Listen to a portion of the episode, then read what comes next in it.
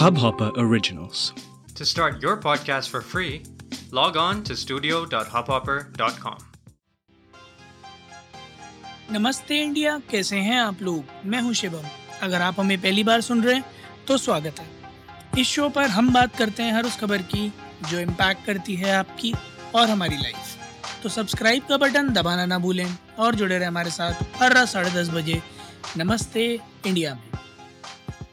अगर आप लोगों को ये लग रहा था कि कोविड नाइन्टीन, जो ये सार्स कोवी टू वायरस था, ये आखिरी पेंडेमिक था जिससे ये दुनिया जूझेगी तो मैं आप लोगों को बता दूँ कि चाइना इनोवेशंस के मामले में ना कभी पीछे रहा था, ना कभी पीछे रहा है, और उसने वायरस के इनोवेशंस करने में एक और कीर्तिमान स्थापित कर लिया। मैं कहता हूँ, जोरदार तालियाँ हो जानी चाहिए ताली मतलब दोनों हाथ से बजा बजा कर स्वागत करना चाहिए हमें चाइना को और एक गाल पर और एक दूसरे गाल पर मेरे ख्याल में, क्योंकि चाइना में एक नया वायरस पोटेंशियल पेंडेमिक वायरस पाया गया है, जिसका नाम है Langya virus Langya henipavirus L A Y V के नाम से ये जाना जा रहा है। पैंतीस पेशेंट्स अभी तक मिल चुके हैं दो प्रोविंसेस में।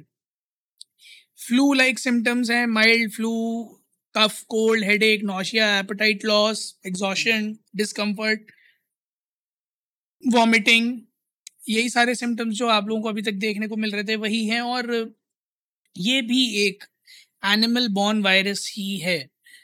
अगर मैं बात करूँ उसके स्प्रेड की तो पोटेंशियल इसका माना जा रहा है कि ये भी उतना ही स्प्रेड के मामले में डेडली हो सकता है जितना सार्स कोवी टू था।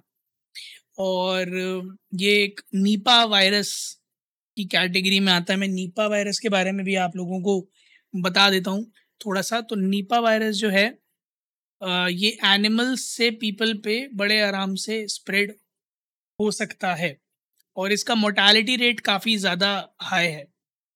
कोई क्योर नहीं है फ़िलहाल इसका, एनआईवी वायरस का, बट ट्रीटमेंट पॉसिबल है जब सिम्टम्स आते हैं तो। चार से चौदह दिन का इसका एक्सपोजन रहता है और मोडालिटी रेट हाई होने की वजह से डेथ्स काफ़ी ज़्यादा होती हैं।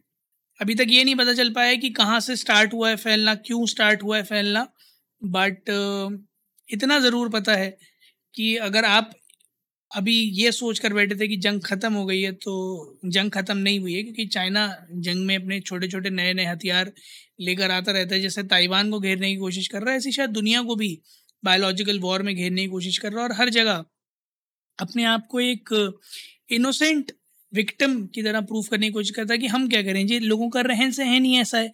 लोगों का एनिमल्स के साथ टच है। अब वायरस आ गया तो उसमें हम क्या करें? अरे, आप मत टच करिए। आप दूर रहिए, आप अपनी जनता को थोड़ा एजुकेट करिए, अपना खान पान ठीक करिए रहन सहन ठीक करिए। आप लोग जितना जानवरों के आसपास भटकते रहते हैं कोशिश करिए कि थोड़े टाइम के लिए वो सब भटकना वगैरह बंद करें। जानवरों को ट्रीटमेंट अच्छा दें ताकि इस तरह के वायरस प्रोपोगेट ना करें। और मेरी तो सलाह यही है कि अगर वायरस फैलता नज़र आता तो आप लोग सेक्लूड हो जाएँ अपनी कंट्री में आना जाना छोड़ दें इधर उधर क्योंकि आप लोग जब इधर उधर जाते हैं तो वायरस ज़्यादा फैलाता है। ना किसी को आने दें, ना खुद बाहर जाएँ। बहरहाल आने जाने से रिलेटेड अगर मैं बात करूँ तो हिंदुस्तान में भी काफ़ी आना जाना लगा रहता है। पॉलिटिक्स में खास करके। तो जी, नीतीश कुमार जी ने अभी दो तीन दिन पहले कल परसों में ही शायद रिज़ाइन दिया था सीएम पद से और आज आठवीं बार सीएम पद की शपथ लिए तो अपने बीजेपी के साथ जो अलायंस था, वो तोड़ दिया उन्होंने और अब दोबारा जेडीयू, आरजेडी और कांग्रेस का ये महागठबंधन एक बार फिर देखने को मिल रहा है, जो कि 2015 में बना था महागठबंधन ग्रैंड अलायंस वो दोबारा 2022 में देखने को मिल रहा है, जिसमें नीतीश कुमार जी ने पी सीएम, माफ़ कीजिएगा, सीएम पद की शपथ ली आठवीं बार बिहार में और उन्हीं के साथ साथ तेजस्वी यादव जो है वो डेप्यूटी सीएम बनकर निखरे हैं और आरजेडी के वो लीडर रहे हैं। आरजेडी की हालाँकि सीट ज़्यादा है, उसके बावजूद भी नीतीश कुमार को बनाया क्योंकि नीतीश कुमार की थोड़ी तूती बोलती है। उन्होंने काफ़ी सारे डिप्स लिए पीएम मोदी पर, ये तक कह दिया कि साहब हमारे पार्टी के लोगों को सपोर्ट नहीं किया गया और हम ऑपोजिशन के साथ काम करेंगे यूनिटी लाने के लिए और लोगों के एलिगेशन थे कि वो पीएम पद के लड़ेंगे बट हालाँकि उन्होंने खारिज तो किए हैं। बट तेजस्वी यादव जी का कहना ये है कि अभी हिंदुस्तान में मोस्ट एलिजिबल कैंडिडेट वही हैं, क्योंकि सबसे ज़्यादा लंबा समय एज अ चीफ मिनिस्टर उन्होंने ही बिताया है फ़िलहाल। सबसे ज़्यादा एक्सपीरियंस चीफ मिनिस्टर हैं। और until unless Congress front foot पर कहीं आ जाती है, उसके बाद अपना कैंडिडेट रखती है। मुझे भी ऐसा लगता है कि 2024 के लिए कांग्रेस के पास तो कोई बड़ा कैंडिडेट नहीं है। ममता बनर्जी ऑफकोर्स उनके ऊपर करप्शन चार्जेस उनके पार्टी के मेंबर्स के ऊपर करप्शन चार्जेस हैं। तो वो थोड़ा सा बैकफुट पे हैं। तो ऐसे में नीतीश कुमार जी का पल्ला भारी है। बट देखना होगा कि ये अलायंस क्या रंग लाता है, क्योंकि पहले भी ऐसा अलायंस बना है और वो टूटा था, दोबारा बीजेपी के साथ बना था, फिर वो अब दोबारा टूटा है। तो बहुत जोड़ा घटाया, गुणाकार, भागाकार चल रहा है। तो बिहार की पॉलिटिक्स थोड़ी अलग तरह से चलती है मेरे ख्याल में। तो चांसेस हैं कि 2024 तक हमें एक और पलटवार देखने को मिल जाए वो या तो बड़ी सरकार में छोटी सरकार में। आ, ये कहना थोड़ा मुश्किल है बट पलटवार होगा ये निश्चित है। तो गाइज़ आप लोग भी जाइएगा ट्विटर और इंस्टाग्राम पर इंडिया इंडर स्कोर नमस्ते पर हमें बताइएगा। आप लोगों को क्या लगता है कि बिहार में ये जो पलटवार है ये एक बार फिर होगा या नहीं होगा? क्या लगता है कि ऑपोजिशन यूनिटी दिखा पाएगा कोई बड़ा कैंडिडेट रख पाएगा? क्या 2024 के इलेक्शंस कंपेटिटिव होंगे या वन साइडेड होंगे? हमें जानकर बड़ा अच्छा लगेगा। उम्मीद है गाइज़ आप लोगों को आज का एपिसोड पसंद आया होगा तो जल्दी से सब्सक्राइब का बटन दबाइए और जुड़िए हमारे साथ हर रात साढ़े दस बजे सुनने के लिए ऐसी कुछ इन्फॉर्मेटिव खबरें।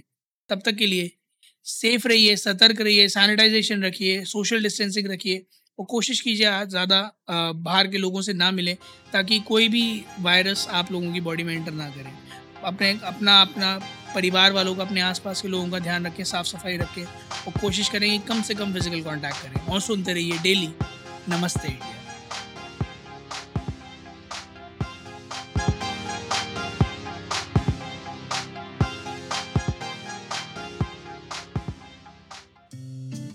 इस हब हॉपर ओरिजिनल को सुनने के लिए आपका शुक्रिया। अगर आप भी अपना पॉडकास्ट लॉन्च करना चाहते हैं तो हब हॉपर स्टूडियो वेबसाइट पे रजिस्टर करें और एक मिनट के अंदर अंदर अपना खुद का पॉडकास्ट लॉन्च करें। यही नहीं स्टूडियो देता है आपको पूरी आज़ादी कहीं भी, कभी भी अपना पॉडकास्ट लॉन्च करने की सिर्फ़ तीन आसान स्टेप्स में। तो साथ में अपना पॉडकास्ट शुरू करने के लिए तैयार just hop on Hub Hopper simply content